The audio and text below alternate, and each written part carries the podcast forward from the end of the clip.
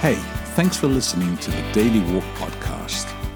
Just want to remind you that if you have any questions, any thoughts, any comments, or any prayer requests, you can go online to the Boulder Church website, which is at boulder.church. Send them along, would love to hear from you. Otherwise, look after each other and live love.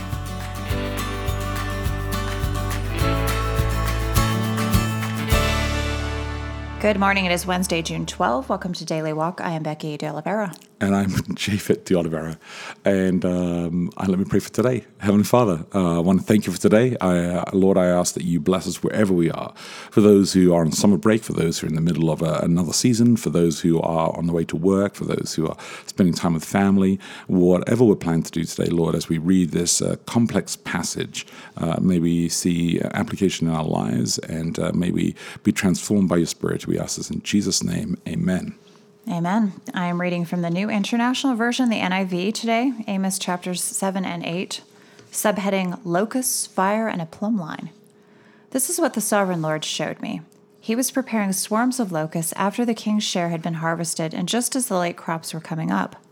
When they had stripped the land clean, I cried out, Sovereign Lord, forgive! How can Jacob survive? He is so small. So the Lord relented. This will not happen, the Lord said. This is what the sovereign Lord showed me. The sovereign Lord was calling for judgment by fire. It dried up the great deep and devoured the land.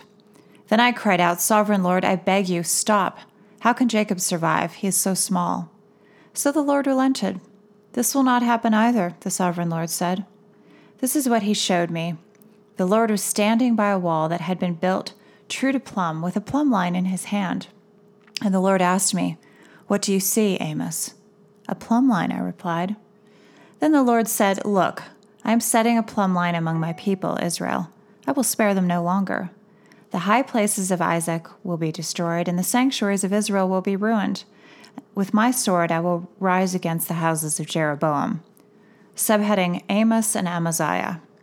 Then Amaziah, the priest of Bethel, sent a message to Jeroboam, king of Israel Amos is raising a conspiracy against you in the very heart of Israel. The land cannot bear all his words. For this is what Amos is saying Jeroboam will die by the sword, and Israel will surely go into exile, away from their native land. Then Amaziah said to Amos, Get out, you seer, go back to the land of Judah. Earn your bread there, and do your prophesying there. Don't prophesy any more at Bethel, because this is the king's sanctuary and the temple of the kingdom. Amos answered Amaziah, I was neither a prophet nor the son of a prophet but I was a shepherd, and I also took care of sycamore fig trees. But the Lord took me from tending the flock and said to me, Go, prophesy to my people Israel. Now then, hear the word of the Lord. You say, Do not prophesy against Israel, and stop preaching against the descendants of Isaac.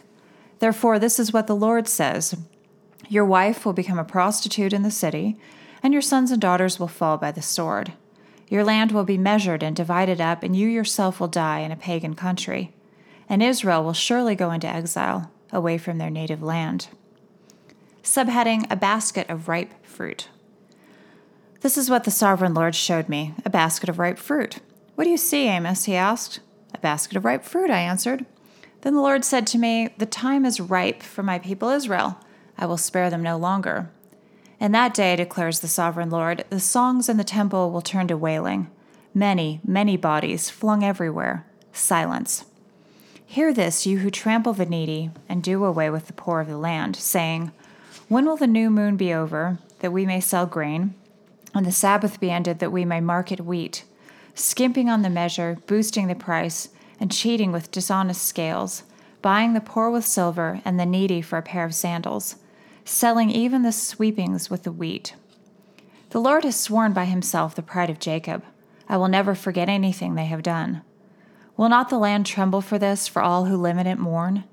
The whole land will rise like the Nile. It will be stirred up and then sink like the river of Egypt. In that day, declares the sovereign Lord, I will make the sun go down at noon and darken the earth in broad daylight. I will turn your religious festivals into mourning and all your singing into weeping. I will make all of you wear sackcloth and shave your heads. I will make that time like mourning for an only son at the end of it like a bitter day. The days are coming, declares the sovereign Lord, when I will send a famine through the land, not a famine of food or a thirst for water, but a famine of hearing the words of God. People will stagger from sea to sea and wander from north to east, searching for the word of the Lord, but they will not find it. In that day, the lovely young women and strong young men will faint because of thirst. Those who swear by the sin of Samaria, who say, As surely as your God lives, Dan, or as surely as the God of Beersheba lives, they will fall, never to rise again. All right. So here's our question for today as we think of this text now, re- having read it in the New International Version. Uh, why is it important and radical to insist that our history and our stories matter? And how does that change our responses to the stories we encounter in the world around us and in the lives of people we meet?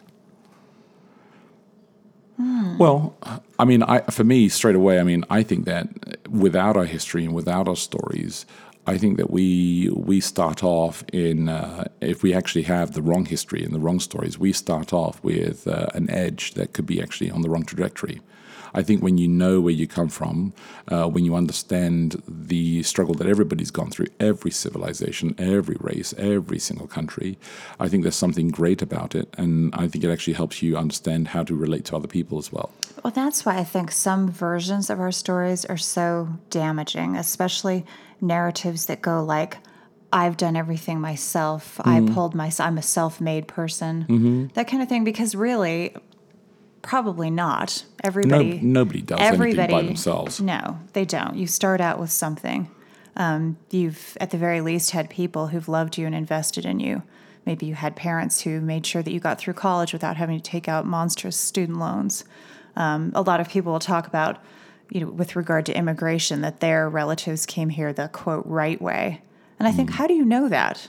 I mean, how mm-hmm. would you know that? They might not have told you if they didn't. Mm-hmm. You're just assuming that if they came here, it was done the right way because they're your ancestors. Mm-hmm. But you don't know that. Um, and I, I just think if you recognize the elements of vulnerability or even wrongness, perhaps, in your own history and your own life, then you're a little bit more forgiving of other people, maybe.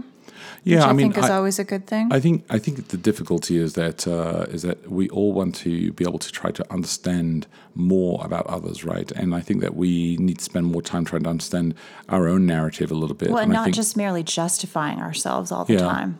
Yeah, you And I- know? and I think actually that's uh, that's actually part of the story of what they're claiming inside this text as well. That Amos is trying to to let them know, hey, you have a history, you have a story, and they're trying to claim a, a different narrative of who they are. And he's saying, look, your your track record hasn't actually shown this. In fact, what you have done is abuse people and hurt people, and and you- you're causing yourself to to end up in a place where you're going to become oppressed um, because of what you're doing. Is you you've handed over your empire to somebody else, um, and it's it's difficult for them to accept this because they think they're actually doing everything well. Um, and so the tension of what Amos is doing uh, inside and the tension I think that we have is that sometimes you can see the trajectory that's going on in somebody else's life. So you can you can say somebody's doing something wrong with their life, and how do you help them understand um, that their past, their history, their current story is actually drawing them into a place that actually should could turn them around in a different way. Well, and how do you get people and yourself to, you know, there are a lot of different ways that you can tell your story. You know, you can, you, it, it can have different purposes, different points. Mm-hmm. It can be a positive story or a negative one, depending on which details you choose to emphasize and what you decide it means. Yeah. Because a story doesn't have any meaning other than what you ascribe to it. Yeah, So yeah, helping other true. people see their stories not as stories of failure or doom or God hates me or I, I don't know, whatever it is Yeah, that yeah. people tell themselves, but turn that around and think of all the ways in which God maybe has led you, in which other people have been helpful to you, in which things are good. You can think about things in that way as easily as you can think about Which means that you have to be in the other receptive to, to to seeing kind of like a, a positive side of the Yeah. of of even the hard things and stories, which is which is a great way to look at the stories through difficult times. Well, and a lot of human beings, we naturally do this. You know, Yeah. people, once you're out of a situation, you do often look back at the hard times in a different way. Yeah. You know, they were the good times. Good. All right. Well, let me uh, repeat the question one more time here. Why is it important and radical to insist that our history and our stories matter? And how does that change our responses, our responses to the stories we encounter in the world around us and in the lives that people we meet? Think about that. Look after each other. Live love, and we'll connect tomorrow. Thanks for your support for the Daily Walk podcast. Wherever you are in the world, we just want to let you know that we're praying for you and we're glad that you're praying for us too. If you can help us out by giving online, then please go to boulder.church forward slash give and help this ministry actually make an effect on others as well. Keep us in your prayers, look after each other, and live love.